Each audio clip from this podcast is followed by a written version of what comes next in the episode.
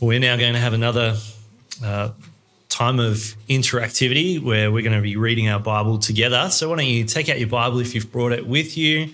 Um, if you don't have it with you, it'll be up on the screen for you to read along. We're going to be reading from Deuteronomy chapter 29 is our first reading. So this will be in the first half of your Bible. Why don't you flip to Deuteronomy chapter 29? Beginning from verse 22.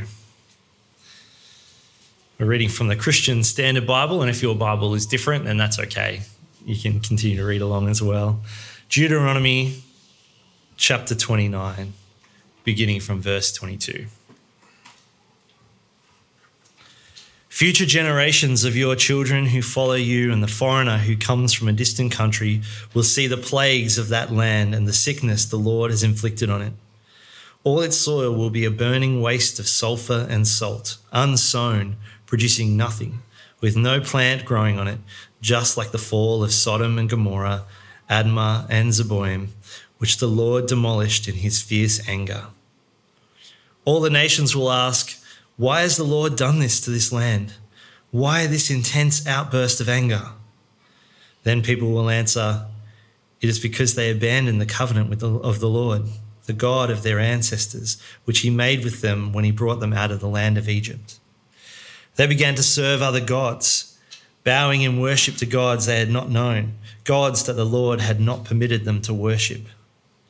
Therefore, the Lord's anger burned against this land, and he brought every curse written in this book on it.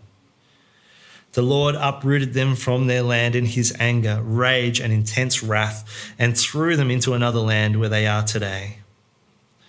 The hidden things belong to the Lord our God, but the revealed things belong to us and our children forever, so that we may follow all the words of this law. And our second reading comes from the book of 1 Thessalonians. This is in the second half of your Bible, towards the end. 1 Thessalonians chapter 5. I'll give you a bit of time just to find that as well in your Bibles there. 1 Thessalonians chapter 5 and we're going to be beginning from verse 12. 1 Thessalonians chapter 5 verse 12. Now we ask you brothers and sisters to give recognition to those who labor among you and lead you in the Lord and admonish you and to regard them very highly in love because of their work. Be at peace among yourselves. And we exhort you brothers and sisters warn those who are idle Comfort the discouraged, help the weak, be patient with everyone. See to it that no one repays evil for evil to anyone, but always pursue what is good for one another and for all. Rejoice always, pray constantly, give thanks in everything, for this is God's will for you in Christ Jesus. Don't stifle the Spirit, don't despise prophecies, but test all things Hold on to what is good. Stay away from every kind of evil. Now may the God of peace himself sanctify you completely. And may your whole spirit, soul, and body be kept sound and blameless at the coming of our Lord Jesus Christ. He who calls you is faithful, he will do it. Brothers and sisters, pray for us also. Greet all the brothers and sisters with a holy kiss. I charge you by the Lord that this letter be read to all the brothers and sisters. The grace of our Lord Jesus Christ be with you. Well, good morning, every person. It's great to see you all here this morning. Let's uh, let's pray together. Heavenly Father, we do thank you for all that you have done for us. We thank you that we can meet with each other like this in in the freedom that we have. And Father, we do pray as we now come to look at your word, that you would help us, help us to understand it, help us to trust it. And Father, we pray that you would help us to build our lives on it. And we pray this in Jesus' name. Amen. Well, on Friday, I went to the barber. As uh, some of you may have noticed. And um, I went in and I sat down and they said, "So what do you want? What what can we do for you?" And I said, "You know what? It's time to just shave it all off. Just a number 1 all over, thanks." And he didn't move. He just looked at me in the mirror. And then he eventually said, Are you sure this is what you want? and I said, Yeah. And again, he didn't really move. He just said, I could never do that. And I think what he meant was not that I couldn't never do that. I think he meant I would never do that. You know how you see people who eat glass or dirt and you say, I could never do that. But what you mean is, I would never do that. He said, I could never do that. And then he asked me again, Are you sure this is what you want? And I said, Yeah. I mean, why not? And he said, I could never do that because my wife and my mum would kill me. and I thought, yeah, that's fair enough. You know, when you want to make like a big choice like this, a big life change,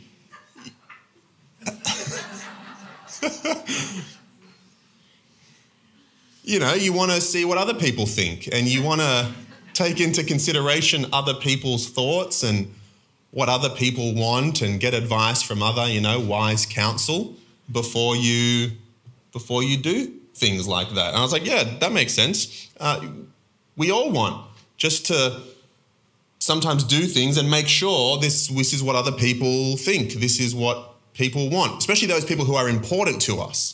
You know, you might not care what everyone thinks, but there may be some people that you you care what what they want and and what they think. And for those of us who follow the Lord Jesus, one of the opinions that we value would be God's opinion. What does God think? What does God want?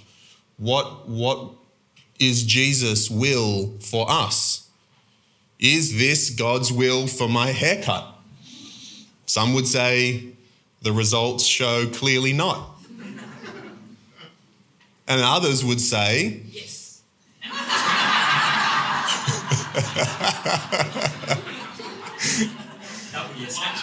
yep, Pete.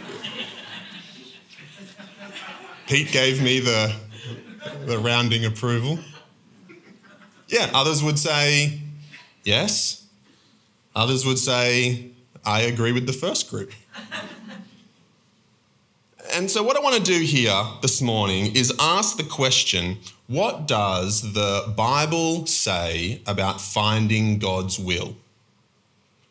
Because sometimes we think about, we, we want to know what is God's will for my life? What is God's will for my specific circumstances? And sometimes we think about it like it is something we can either be inside of or outside of. You can be inside God's will or you can be outside God's will. Sometimes we think about it like it's when you kind of Google Maps and you find the way that you need to go, and God's will says you should go left.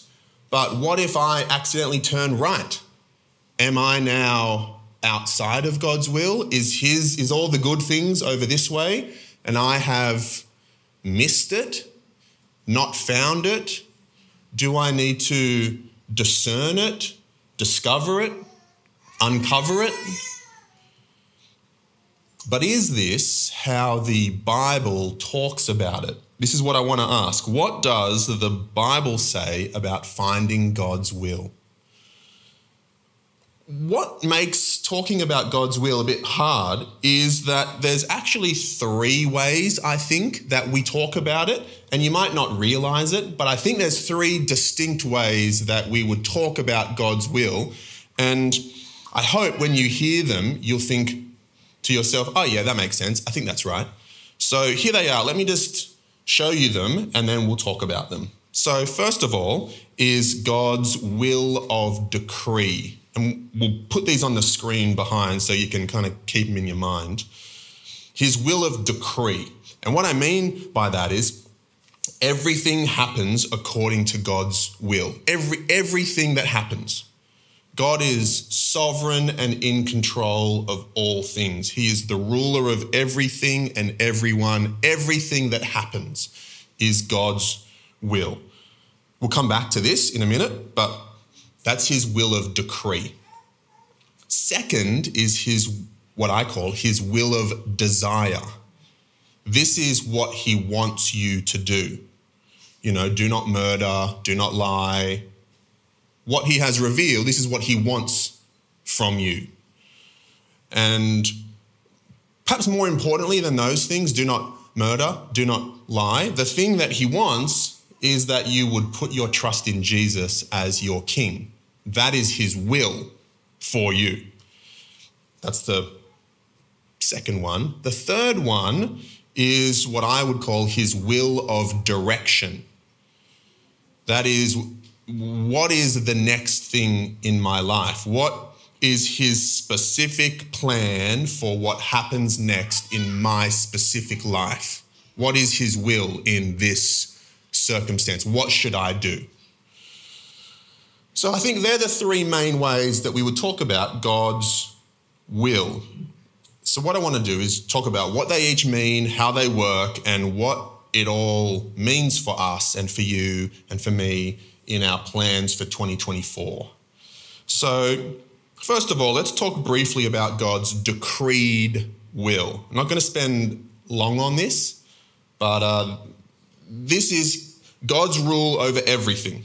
Everything and everyone, nothing happens that is outside God's decreed will, both good things and bad things. All things. This is a big idea. And there's lots that we could say about this and lots that we could talk about this, and it could easily derail the whole talk to focus on this. We've talked about this earlier, though, back in 2022 when we were doing our Vital Signs sermon series. We talked about it then. So if you wanted to, you can find that on the internet, on the website where you get all your podcasts from, and you can listen to that sermon. But I do just want to acknowledge that this idea that God is in control of and sovereign over both the good things and the bad things, all the things, is a very challenging idea. And I think it's especially challenging for those of us who are struggling to trust that God is good when life is not. And I just want to say, you know, when I first put my trust in Jesus back when I was in year eight in high school, I, I was a pretty angry, pretty sad kid. Life wasn't terrible, but there were some particular low points. And so in year eight, I put my trust in Jesus and I start to read the Bible and I come across this idea that God is in control of all things. And I have to tell you, when I first read this, I hated it. And so I just would skim over those bits and keep on reading and find parts that I liked.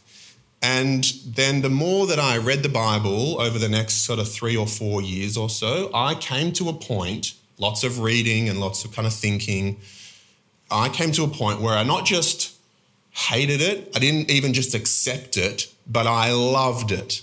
And I think the idea that God is in control of all things is one of the greatest, most comforting truths in the whole Bible.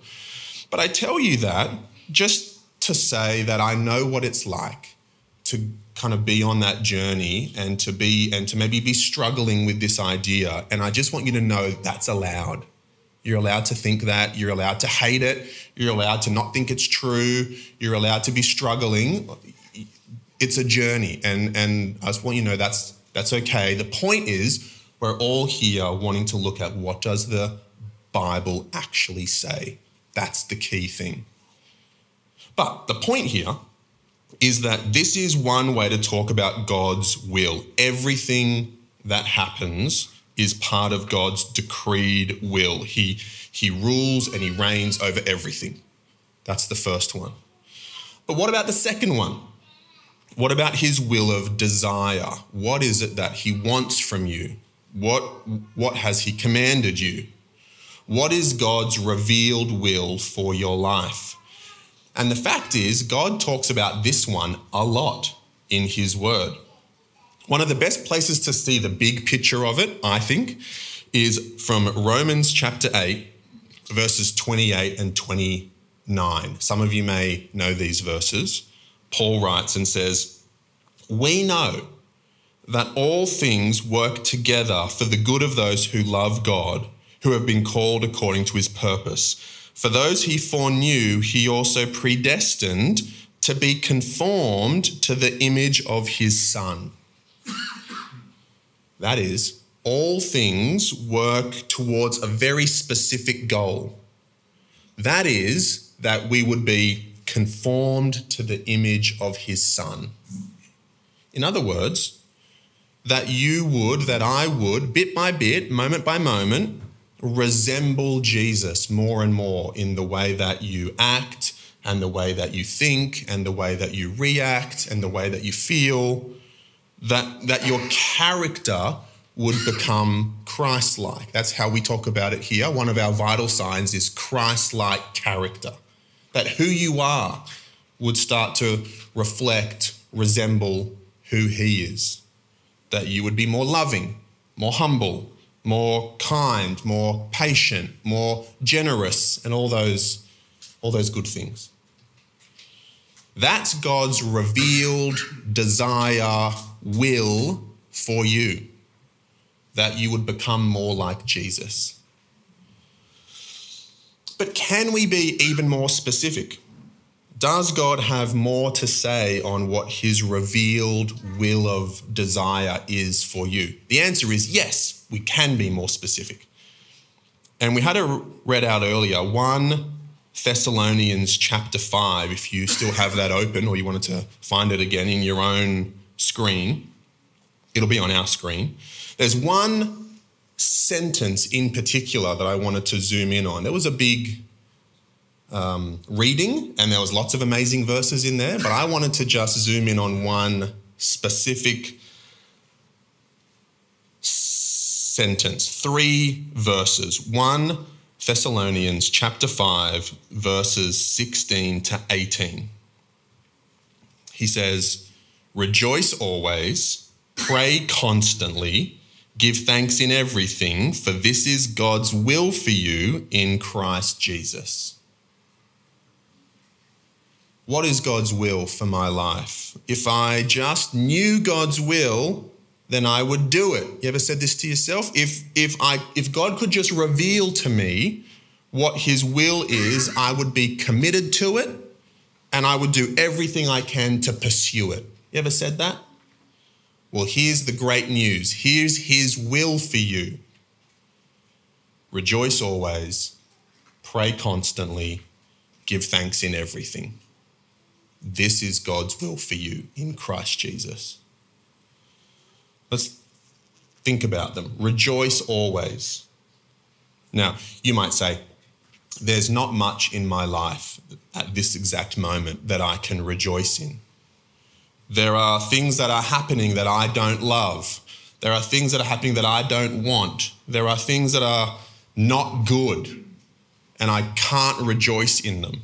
And there's, I don't know everyone in this room, and I don't know everything that's happening in your life, but I, there's no doubt that that's true. That probably for some of us, many of us, maybe even all of us, there are things in your life that are not good, that you don't want, and that, and that you don't love. So, how could you rejoice even when lots about life is garbage? And see, here's the thing no matter what's happening in your life, God's will is that you rejoice. That's you just have to come to terms with that. That's what it says. And the reason why is because you always have things to rejoice in. God is your father. Jesus has died on the cross for you. Your, the penalty for your sins has been paid for. He has demonstrated his love for you. He's secured your eternity. You are forgiven. Your shame has been removed. You have been brought into his family. You belong to a church, imperfect though it is. You can rejoice in God and in what he has done for you and the future that he has secured for you, no matter what else is happening in your life he says, rejoice always. Then he says, pray constantly. Now, obviously, Paul is exaggerating a little bit. He doesn't mean literally pray constantly. Don't eat, don't sleep, just pray constantly until you die from exhaustion and malnutrition. That's not what he means. He means that prayer should be a regular, central feature of your life, not a last resort, not a box ticking exercise, but a genuine reflection of your relationship with God. And this looks different for different people. Some of us in this room are very organized, very ordered with lists and routines and set times. Others of us are a bit more chaotic and we pray as it comes, and we pray small prayers throughout the day. Some of us are a mixture of both of those two things. Different. We're different. The Bible doesn't tell us here is the one way that this must be done. It says, pray constantly. Be you. And this year, 2024, one of the foci for our church is prayer we want to help us all continue to grow more and more in our prayerfulness, grow more and more in our praying constantly. And we'll talk more about that in a in the next little while, but just like rejoicing always, praying constantly can be a struggle for some of us and perhaps for some of us in certain seasons of life. And so, if that's you, if, if you struggle to pray or you're in a season of struggle, then I offer you a prayer that I sometimes pray when I'm in a season where I struggle. You, you can use it, you cannot use it, but I offer it to you. This is the prayer that I would sometimes pray. I would say, Dear God, you know how busy my day is, and you know how I can get overwhelmed, and you know how I'm easily confused. So if I forget you, please do not forget me. Amen. So I give that to you. You could pray that prayer if you like. And then lastly, though, he says, Give thanks in everything. Give thanks at all times. Give thanks in every circumstance. And again, doesn't that sound hard? Notice, though, he doesn't say give thanks for everything. Give thanks for every circumstance. Because some things are not good. Some circumstances are not good and they're not fun and there's nothing to thank in them. What we need to do is to give thanks in everything, give thanks in every circumstance. And that's different because in every circumstance, there are always things to be thankful for. Because so long as we are always receivers of mercy, then we should always be givers of thanks. And we've always received mercy. And so there's always things to be thankful for. The rhythm of the Christian life is to look for, find, and then articulate things to be thankful for. It's a posture of the way that we just do our lives, thankfulness. And it turns out it's extremely good for mental health to be constantly thankful. Isn't it a shock that doing things God's way is actually a good idea. Isn't that a, a surprise to anyone? And so, as each day comes to an end, and it's time to put the day into the grave, you bury the day in the coffin of thankfulness. That's the Christian rhythm. So it's a new year. And what if you are looking for, thinking about, what should I focus on this year? What, what should my goals be? What should I aim for this year? Well, this verse has three things, three things that are God's express will for your life. For this year and for every year, rejoice always, pray constantly, give thanks in everything. They would be three pretty good things to kind of go for this year if you were looking for things. And as a just as a bonus thought, if you've been thinking, you know, man, I would I'd love to memorize some of the Bible, but it's too hard or what should I hmm, memorize? I can't ever work it out. These verses would be a tremendous option. Because if you just memorized rejoice always, that's just two words, by the way. You just memorized an entire verse of the Bible. And then if you could do just two more words, pray constantly, you've just memorized a second verse. That's two verses. You're on a roll. People say to me sometimes, I can't memorize verses. My brain doesn't work that way. I'm not smart enough for that. And that is clear, absolute rubbish. Even if you think you are the dumbest person in this room, you could do two words. I, I don't doubt that. And then you might then kind of think, well, I'm on a bit of a roll, and maybe you could have the energy and the effort to do the rest of verse 18 as well. And then you've memorized three verses of the Bible.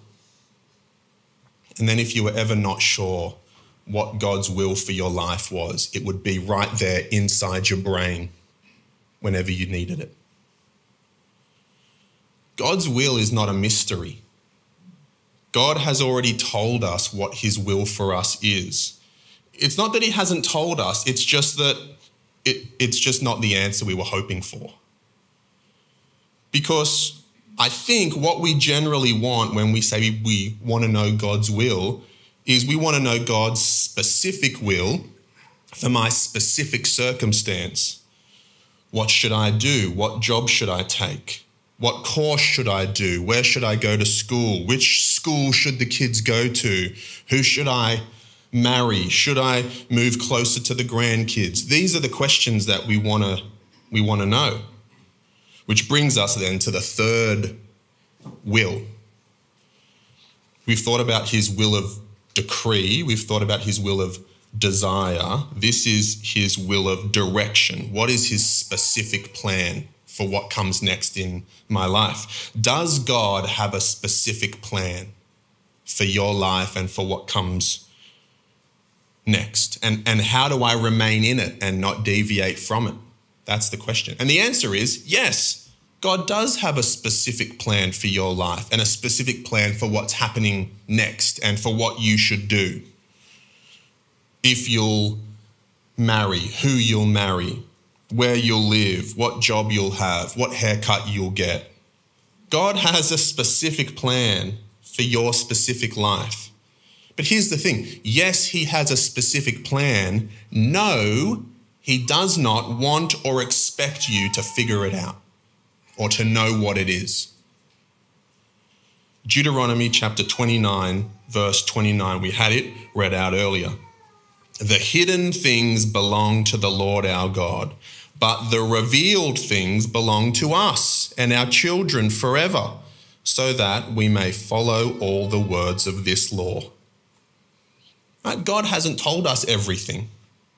God doesn't explain everything to us. He has revealed some things and what he has revealed belongs to us. It's, it's yours, it's mine. But some things he hasn't revealed. He won't reveal, and so you don't know them and you won't know them. Should you take this job or that job? Don't know. Should you live in this house or that house? Don't know. God hasn't revealed that. The secret things belong to the Lord. There is a plan. Of course, there is. But God hasn't told me what it is. God doesn't tell you what it is. Will number two, his will of desire, his revealed will, that's what he expects me to know, and that's what he expects me to do. Rejoice always, pray constantly, give thanks in everything. Be kind, be loving, be patient, be generous, be Christ like. That's his will for me, that's his will for you. He expects me to know it and he expects me to do it. But which job should I take? Should I work at Coles or should I work at Woolies? Should I work for Commonwealth Bank? Should I work for ANZ? He doesn't expect me to discover his will of direction. He doesn't expect me to know what the plan is.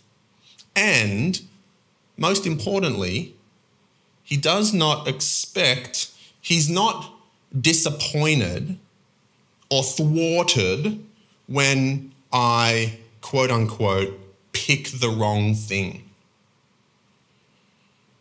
His will in these kind of things is not a tightrope that I need to make sure I keep on, otherwise I'll fall off into the crevasse. It's not, it's not a bullseye that I need to make sure I'm always on the inside center. I need to hit it every time. That's not how his will works. It's not as though he's like, ah, oh, you picked Woolies. If only you'd picked Coles, then I had all kinds of amazing things planned out for you and for the rest of your life. But but Woolies is outside of my will, and so you miss out on all that stuff. Ba That's not the way that it works. The secret things belong to the Lord. He hasn't revealed it, He hasn't told us, and so we don't know. When it comes to number two, His will of desire, that's what he wants you to obey. You can be inside of that or you can be outside of that, right? Rejoice always. You can do that or you might not do that. It's up to you. You can be inside that or you can be outside that. But when it comes to number one or number three, his decree and his direction for your life, you can't be outside of it. You can't frustrate it. You can't thwart it. And, and you certainly can't ruin it. If, if you worry that you have blown God's plan for your life, then take comfort in this. You are not that powerful. And you're not that important. You're not so powerful that God is like, I had this great plan for your life. I'm infinite, I'm in control of all things, but you just had to choose the Corolla, didn't you? If only you chose the Holden, then it would have been great. But now everything's ruined. Congratulations. It's not the way that it works. When it comes to God's will, in one sense, we trust God's will as his sovereign plan for the future. And in another sense, we obey his will as he's revealed it to us in his word, as we trust what he says. But in no sense are we to try and discover some hidden, secret Google Maps will of God that we need to follow. So, what is God's will for you this year? Well, He's revealed His will in His word. His will for you is that you would trust in Jesus, not trust in yourself. His will for you is that you would become like Jesus, that your character would become Christ like, that you would be loving and patient and kind and generous, and as we've seen specifically, that you would be joyful and prayerful and thankful. That's His will for you. And in terms of all the other stuff, what job, what school, what course, what house, what car, what relationship, what ministry will you be involved in this year? What about his will for all that stuff? Well, his will is that you would be Christ like, that you would use your brain. That's why he gave it to you. That you would think about it and that you would use wisdom and that you would listen to wise advice from others. And then you would trust God, make a choice, and do something. When it comes to the three uses of God's will, if you are confident in the first one, then you can be committed to the second one and you can be comparatively careless about the third one. That's God's will for you in Christ Jesus. Let's pray. Heavenly Father, we do thank you for your word and that you have revealed to us your will, what it is you want for us and from us. And Father, we ask that you would help us as we think about all the other things that we need to do that feel so important, and sometimes they are, that you would help us in all those other choices that you haven't revealed your will, that you would help us. Give us wisdom, help us to make a choice, help us to do something. And Father, we know and we trust that in all those things you are at work and your will is rolling out, even though you haven't told us what it is. We pray and ask that you would help us to trust you and to trust your word. And we pray that in Jesus' name, amen.